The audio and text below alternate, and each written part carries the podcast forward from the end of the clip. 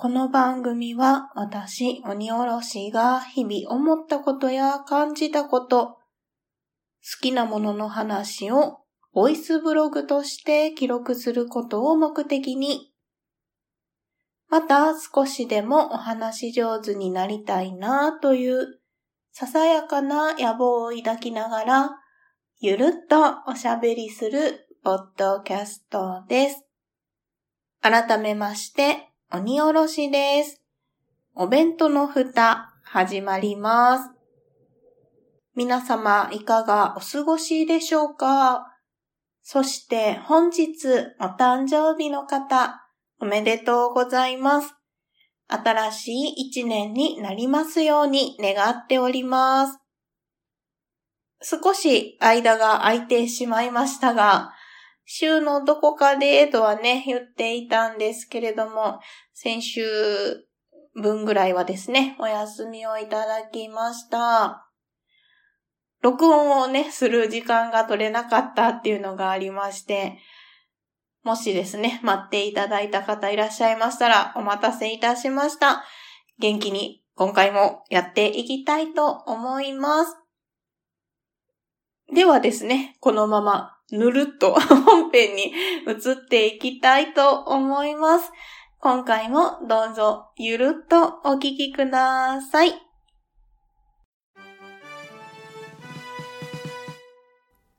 今日のお弁当の蓋。リポーターは鬼おろしさんです。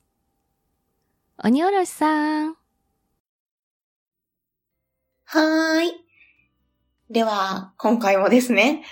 おべふたスタジオという名の我が家のリビングからお届けしていきたいと思います。今回お話をしたい内容なんですけれども、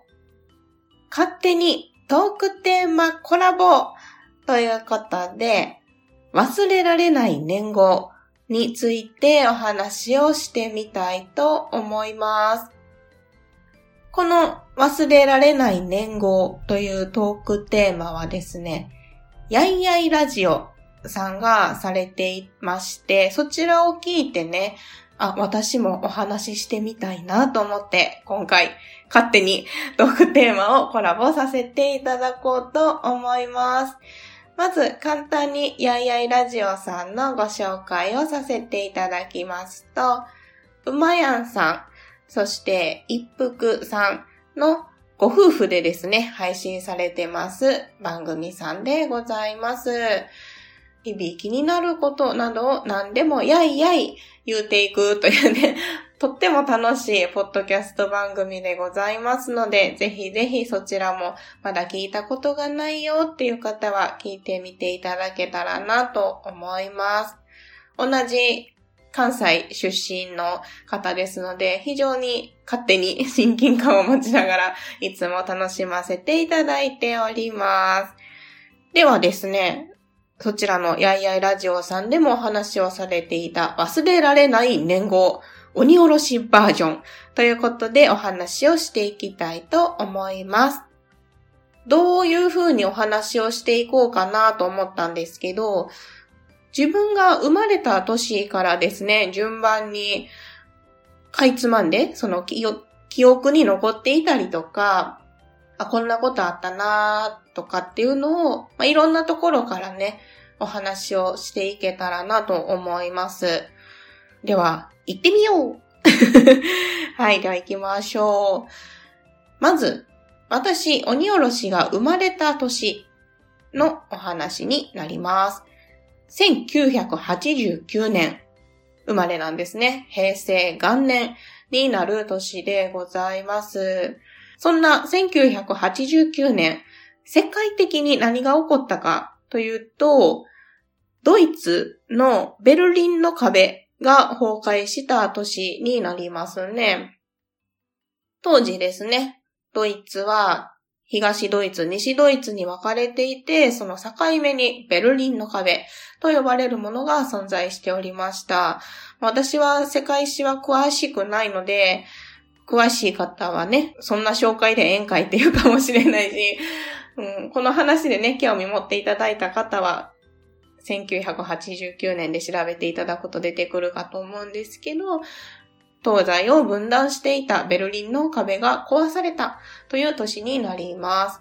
こちらはですね、もちろん生まれた年なので、記憶はないんですけれども、よくですね、歴史のドキュメンタリーの映像ですとか、あと教科書に載っていた写真なんかでですね、その実際に人々がよじ登って壁をガンガン壊しているっていうのが、それがね、すごく衝撃的でございました。自分が生まれた年にこういうことがあったんだなっていうのを、なんとなくこう自分との実際の関係はないけれども、親和性があったというか、そういうのがありましたね。まあ歴史の話になったので、ちょっと年号からは早速離れてしまうんですが、中学校、高校時代に歴史の先生から聞いた話で思い出したことがあるんですけれども、80年代から90年代前半ぐらいまでになりますかね。バブルと呼ばれていた時代になります。超インフレの状態だったかと思うんですけれども、例えば、やいやいラジオさんでもお話しされてたんですが、タクシーを止めるときに、お札を何枚も持ってタクシーを止めないといけない。じゃないとタクシーが止まってくれないからっていうこぼれ話があったりとか、あと私が先生から聞いた話では、アルバイトさん？でもボーナスがもらえた。しかも、そのボーナスってね、当時手渡しでもらってたらしいんですけれども、そのもらった封筒が立つぐらいお札がたくさん入っていた。そういうことも実際にあったそうなんですね。80年代から90年代にかけてのそのバブルの時代とか、まあ、世界的にも日本でも凄まじいことが起きていた時代なんだなーっていうことをね、なんとなく思いました。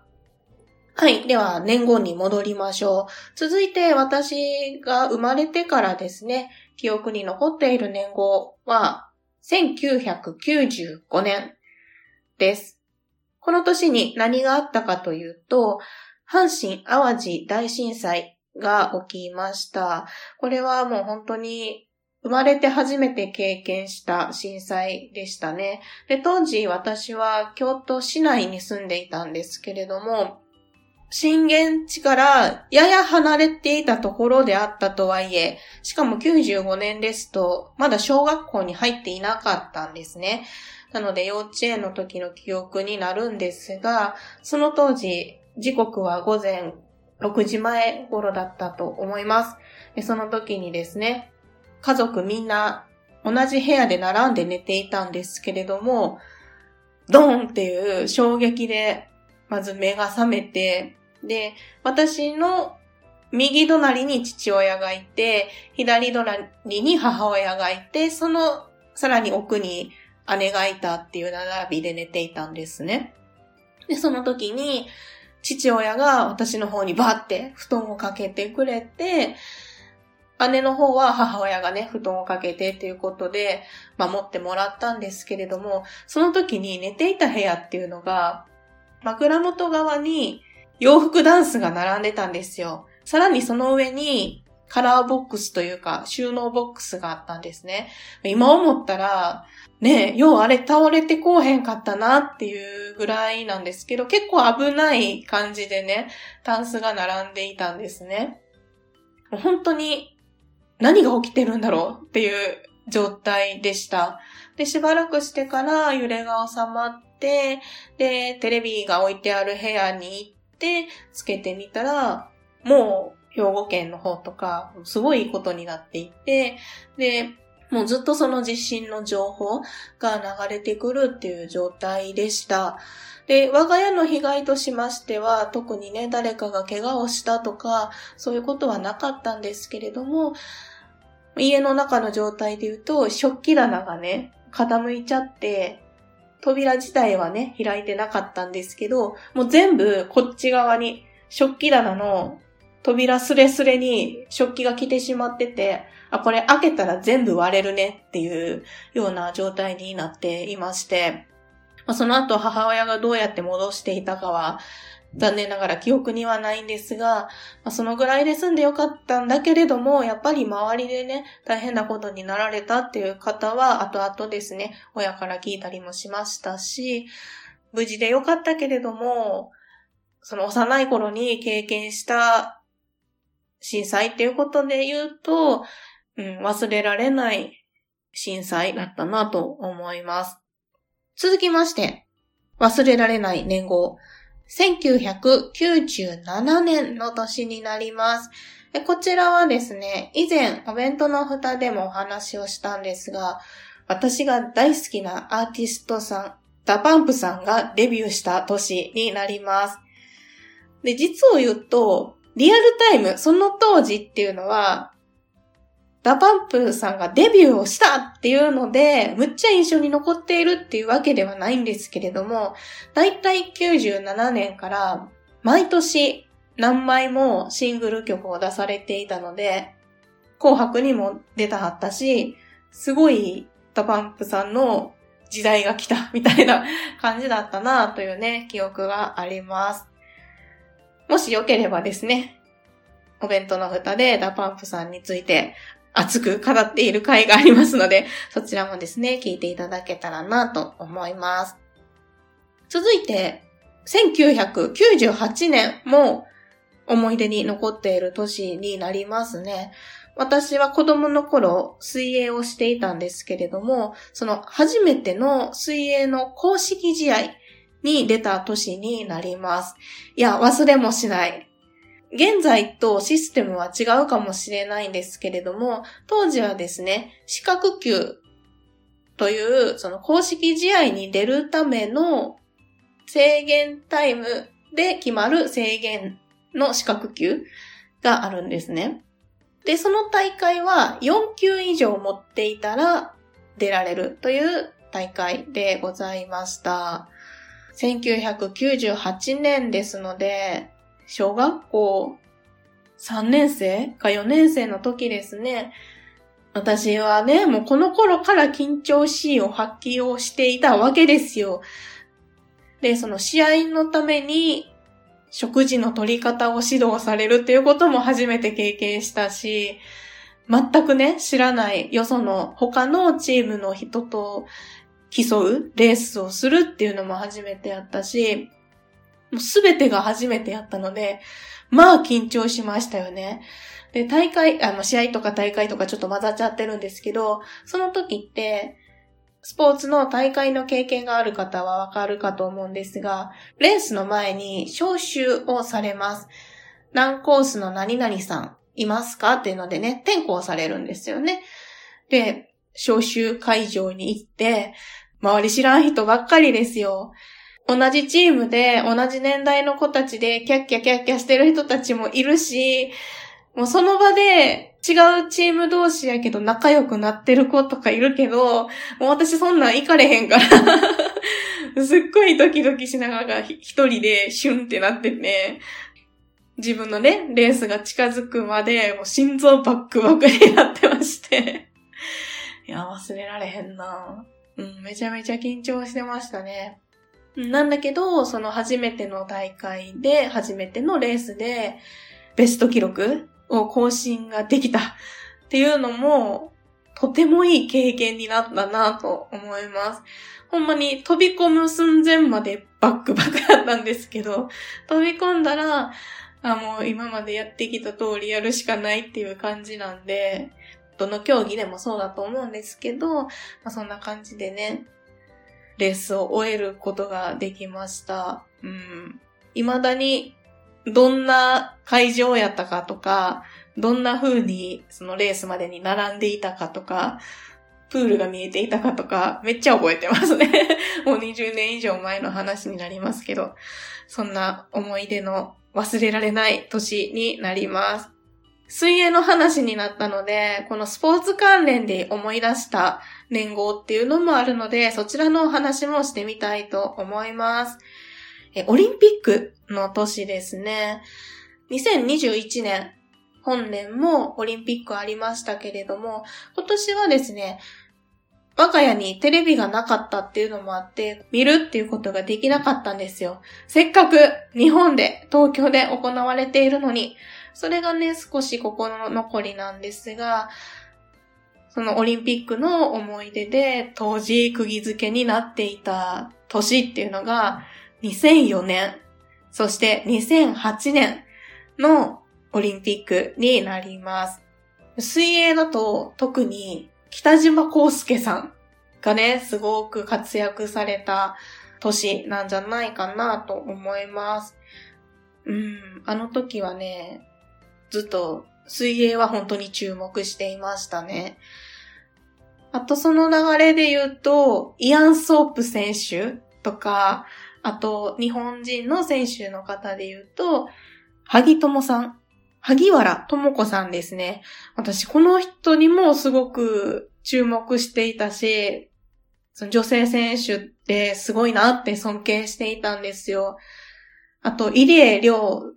選手とかですね。入江選手とは、地元が関西っていうこともあって、同じ大会に出たことがあるっていうのが私のすごく小さな自慢なんですけど、まあ、そのくらいですね。まあ、入江選手は同世代っていうこともあって、すごく応援をしていましたし、そうですね。水泳の選手で言うと、触れるべき人がめちゃめちゃたくさんいるので、それはまた別の機会でお話をできたらなと思います。2004年、2008年のオリンピックも私にとっては忘れられない年だったなと思います。あとはそうですね。2001年、ハリーポッターと賢者の石。もうこれは同世代の方、ドンピシャなはず。これはね、本当に一世を風靡しましたよね。賢者の石は小学校6年生の時やったと思うんですけど、みんな持ってて、で、私は当時はね、まだ買ってもらえなかったので、友達から借りてね、うん、読ませてもらいましたね。その流れで言うと、ダレンシャン吸血鬼ヴァンパイアの話も流行りましたよね。急に本の話になりましたけれども、そんなこともありましたなというところでございました。こうやって振り返ってみると、今回もね、メモはしてるんですけど、やっぱ話しながら思い出すこともいろいろあって、今2008年までバーっと行きましたけど、2008年だと高校卒業の年なので、そうですね。少し色っぽい話をすると、誰か興味あるかしら？って思うんですが、私中学校から高校まで5年間ね、片思いをしていました。まあ、それはね、叶わぬ恋に終わったんですけれども、まあそれも中学、高校とね、学校行きながら、水泳にも打ち込みながら、恋もしていたんだなっていう甘酸っぱい、そしてほろ苦い思い出があります。センチメンタルになってきたので、このお話はここで終わりにしたいと思います。気になるわっていう方は直接ご連絡ください。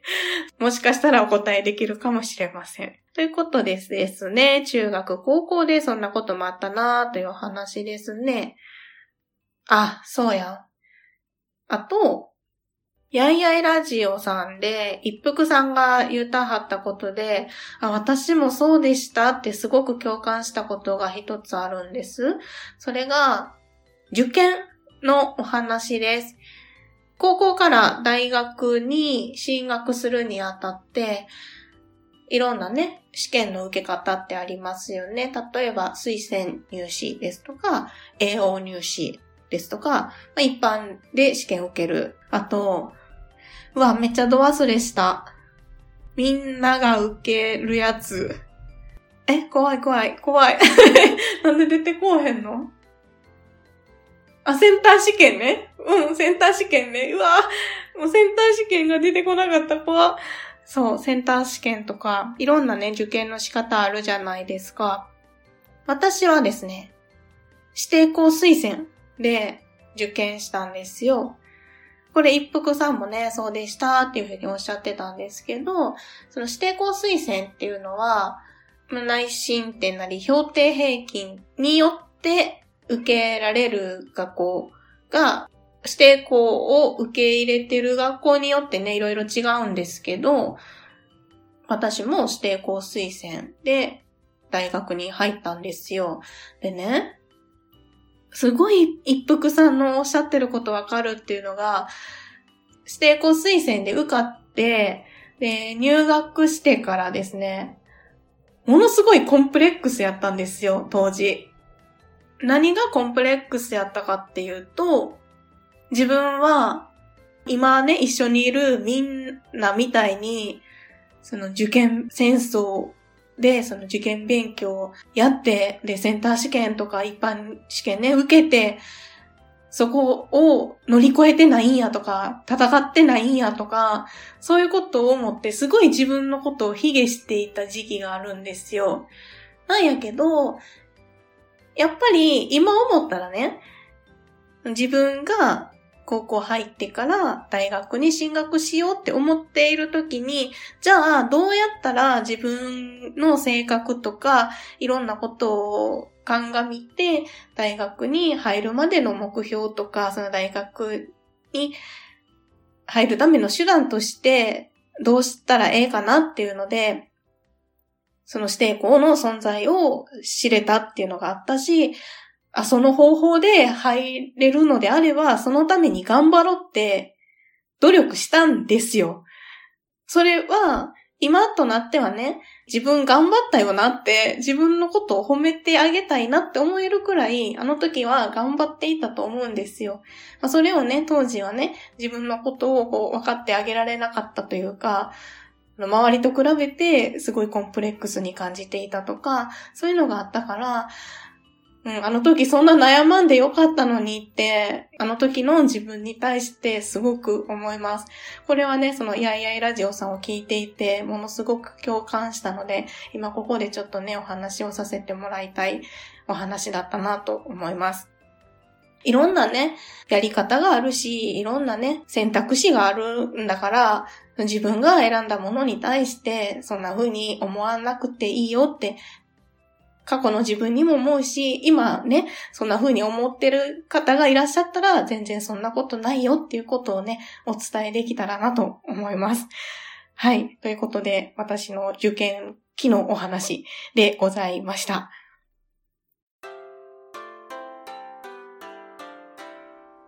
お弁当の蓋。はい。ここまでお聞きいただきましてありがとうございます。今このエンディングはですね、メインのお話を編集する前に撮っておるんですが、元の音源がですね、50分以上経ってしまったので、おそらく2回に分けて配信することになるかと思います。一旦ここで切らせていただきたいと思います。次回もですね、引き続き忘れられない年号についてお話をしてみたいと思いますので、どうぞゆるっと楽しんでいただけますと幸いです。では、最後にですね、告知がございます。つばきライドさんが配信されてます、つばき案というポッドキャスト番組がございます。またまた私、鬼おろしがですね、ゲストで出演させていただいております。以前、お弁当の蓋でもご紹介いたしました漫画、ルックバックについてですね、完全ネタバレ ありでお話をしております。また話し方としましても、実際にライダーさんも私もですね、手元にルックバックを持って、ページをね、めくりながら、このシーンいいですよね、とか、ここってどういうことなんだろうっていうことを考えながら、ペラペラめくりながらね、おしゃべりをしてるんですよ。ですので、ぜひ皆様にもですね、ルックバック一度読んでいただいて、またですね、私たちと同じようにページをめくりながら聞いていただくとより楽しめるのではないかと思います。つばきあん。つばきはひらがな。あんはいおりという字のあんですね。こちらのポッドキャスト番組エピソード12回でですね、一緒にお話をさせていただいておりますので、ぜひそちらもチェックしてみてください。はい、ライドウさん楽しい時間を本当にありがとうございました。お弁当の蓋では皆様からのお便りをお待ちしております。ご意見、ご感想、ご質問、ツッコミ、アドバイスなどなど何でもお気軽にお送りください。メールアドレスはお弁当のふた、アットマーク、gmail.com。お弁当のふたは小文字で、o-b-e-n-t-o-n-o-f-u-t-a です。ツイッターも開設しております。ツイッターアカウントは、アットマーク、おべふた361。おべふたは OBEFUTA361 は数字です。検索してみてください。ハッシュタグはおべふた。おべはひらがな、ふたはカタカナです。それでは今回も最後までお聞きいただきましてありがとうございました。